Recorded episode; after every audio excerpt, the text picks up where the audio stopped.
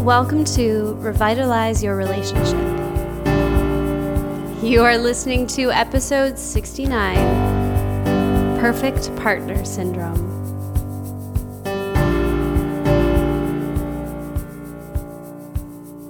Hello there, lovers. Okay, Today I'm recording and it's a bit of a madhouse in here. My kids are home. I have actually been working really hard on my brand new five day Bring Back the Love challenge. If you don't know about this, I recorded a Facebook Live that I posted here, but you have got to join me.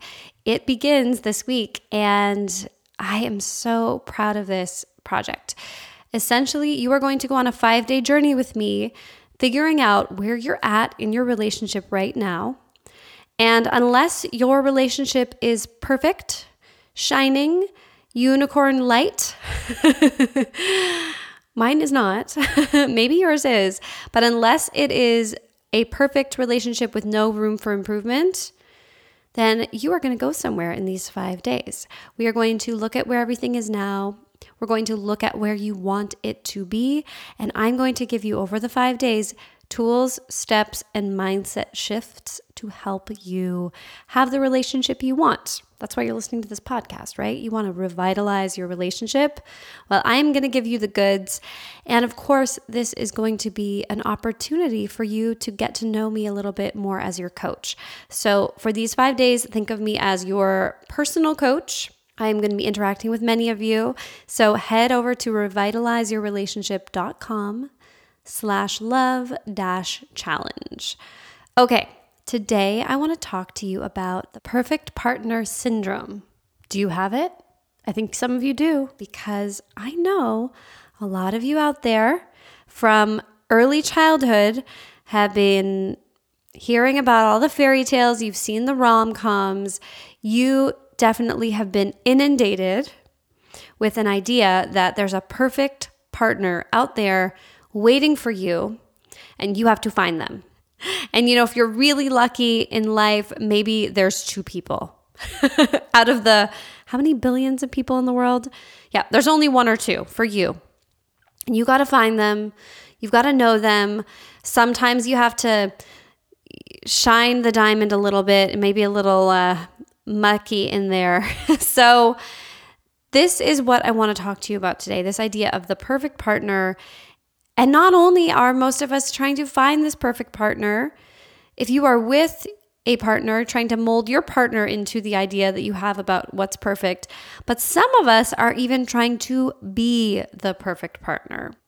Now, this, of course, is going to look different for different people. Some of us, our perfect partner is going to be like a master chef and someone else's perfect partner is going to love baseball. those are, of course, maybe more trite qualities, but almost universally, some of those qualities are going to include things like being intelligent, gorgeous, funny, enjoying the same things as we do, um, wanting to do all the chores we don't want to do wanting the same amount of love, attention, sex, communicating the same way, knowing what we want before we know that we want it. You know, of course, we all want a partner who just like knows magically what we need or what we want and delivers it to us before it even occurs to us. Now, trying to learn about a sport or an area of knowledge to impress another person might be something that you do to become the perfect partner. Maybe you know the person you're dating or the person you're married to is really attracted to funny people, so you go out of your way to try to be witty. You know that always almost always falls flat, right? Have you ever tried to be funnier than you are in the moment? You know, you try to come up with a hilarious joke and it just tanks. It's super awkward and weird. Um, I have done that. I can definitely sometimes I want to be funny and it just never works. So, attempting to change and mold yourself into the perfect partner is something that maybe some of us do. I have done it. I know some of you do it. But here's the thing if you have ever tried to force someone else or yourself into the mold of the perfect partner, then you probably know, intellectually at least, that it doesn't work it's really exhausting And it's sort of just a breeding ground for resentment, feelings of inadequacy, miscommunication. It, all of that goes under the quest for the perfect partner. I actually have a couple of clients right now who are recovering perfect partners. They've been doing a lot of work to take care of themselves and become more empowered. And one of the big changes I notice is that their time and their energy is not being like consumed in this losing battle of trying to be perfect and please other people so that they can get the love and the recognition that they want. This is the underlying thing is that we think that if our partner's perfect, then we're going to feel more love, right? We're going to feel like they really care, they're really attentive, they've really tried to become the person we'd like them to be. I mean, talk about stroking the ego. Imagine if you took credit for someone, quote unquote, bettering themselves because they wanted to earn your love. We've seen that in how many movies? Um, I actually was thinking about this the other day. I had um, an ex boyfriend once tell me that I was like a mechanic, that I would like fix up broken people and like send them on their way. And, you know, I think he actually meant it as a compliment. But now that I think about it, I'm like, oh, yeah, that was probably just a huge boost to my ego to feel like I helped people get better. And then I let them drive down the highway into the sunset so that the world could appreciate them more. I mean, it's very silly to think about it that way now, of course, but if you're honest with yourself, how many times have you tried to mold someone else into your idea of perfection? Because you thought that if only they were a little more personable, if only they were a little funnier or a little more intelligent, then you, by association of being their partner, could feel better. You could feel like you had some status. Like, I'm with the person who's funny and the life of the party. I'm with the person who's a genius. I must be fantastic myself because look at my partner. That stuff definitely goes on. And whether you are consciously or just as sort of a default from everything you've learned from culture and movies and media and society, trying to coerce somebody into being your idea of perfect and meeting all of your expectations so you can feel better about yourself. Or if you're trying to be the perfect one to get more love and more recognition and more gratitude from your partner, today I just want to give you a couple of other options to experiment with. I know this might feel like a bit of a punch in the gut. And I want to just assure you right now, before I tell you a couple of these suggestions, that one of the most loving things you can ever do for yourself is just to recognize some of these patterns and not do it from a place of self loathing. I don't want you to take anything on this episode or anything else I'm ever sharing with you as another reason of why you're failing as a human being. This is not what the uh, intention behind what I'm sharing really is. What I want to do is help you uncover some things that may be playing out in your life that you're not even aware of. Our brains are very good at disguising this stuff, and especially if it's just a pattern that we've been running for years and years and years. You know, if, if the pattern in your relationships, maybe not just your marriage, maybe other relationships in your life, is that, gee, I just wish everybody would do what I want them to do. I can't understand why nobody is a good enough friend to me. I can't understand why my partner just won't do all of these things I expect of them. Don't people know how the world is supposed to work? You know, if you find yourself getting really upset about the way other people behave in your life, people that you love, that is time and energy being drained from your life that you can't get back. So, my intention for you is to expose these patterns, whether you are the perfect partner, quote unquote, or whether you are trying to push your partner to be perfect. I want to show you some other ideas about what you could do to change this pattern so that you can be free.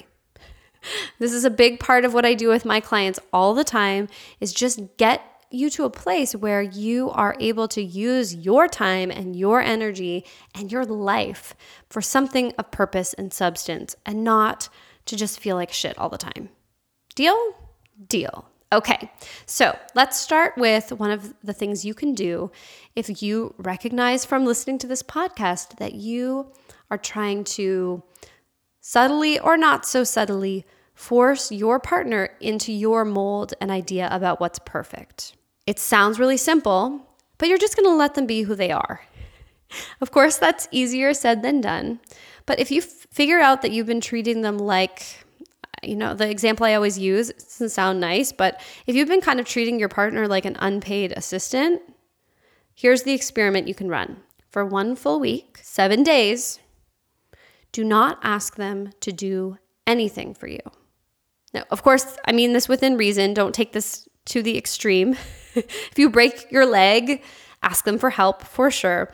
But you know, like don't ask them to take out the trash. Don't remind them of something you want them to do. Don't ask them to pay the bill. Don't ask them to go fetch you whatever you normally ask. I ask my husband for water every single night. so if I were doing this with him, I wouldn't ask him to uh, change the baby's diapers. I wouldn't ask him to go get me water in the middle of the night. I wouldn't ask him to get a bottle for our child in the middle of the night. Those are just some of the examples. But like it's those small things that we don't think too much of that we ask our partner to do. Um, this might include things like don't expect your partner to plan date night. If you want to have date night, don't ask them to do it. Don't wait for them to do it. Don't sit and think about why they should do it and why you shouldn't. Your job this experiment is for one full week. Make a list of your all your expectations that you have of your partner. I like to write it out and do all of those things for yourself. And if you are serious and you really do this, I'm going to promise you one of two things is going to happen. The first is you're going to make that mega huge list and you're going to do everything on that list for yourself and you're going to do it perfectly. And what's going to happen is you've saved all of the drama of asking someone else to do it because if you did everything on your list perfectly, you probably did it better than they are doing it. you took out the trash perfectly, you got your own water perfectly, you paid the bills perfectly. Then you get to just enjoy the other person. If you've taken care of your list of needs, expectations, desires perfectly, the only thing left to do, the only job your partner has, is to be there, to be enjoyed, to be loved. It feels so good. Now, of course, the second thing that might happen, possibly more likely, is you will have this mega list of expectations. And when you try to do them all for yourself, you're going to be exhausted. It's going to be the most work you have ever done in your life. And probably you're going to miss the mark on some of your own expectations. You're not going to maybe do it all perfectly. This is still very valuable. This is actually probably even more valuable because if you have a list, a laundry list of expectations that you've been deferring to someone else, and then suddenly you take ownership of that, you're probably going to realize that it's a hell of a lot of work. And if you can't do it all for yourself and live your life, why? Oh, why have you been asking your partner to do this for you?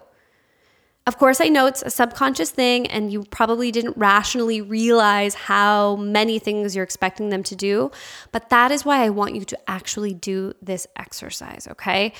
So, you're either going to make a list of expectations and do it all yourself. It's either going to be perfect and you're going to get an A plus and you'll always take care of your own stuff, or you're going to do it terribly. You're going to realize, hey, this is kind of a shitty deal. No one's helping me out here. Why did I expect my partner to do all of these things for me when they have their own life to live? and that may just be the mindset shift that you need and the proof that you need that you want to rethink those expectations. Okay, now the second piece of this is for those of you who are Ms. or Mr. Perfect. You are the one in the relationship who's trying to be the perfect partner. You're always trying to be helpful. You're always trying to do everything for everyone else. You have a different job this week. For this week, I want you to start by making a list of everything you are doing, and you have to be very honest and very brutal to get love and recognition from your partner.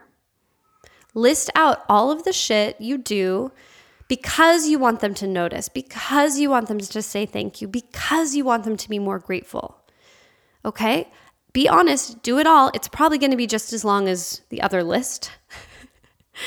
And then I want you to go through and I want you to circle everything you do on that list that you actually love doing and you would continue to do, even if the other person never mentioned it.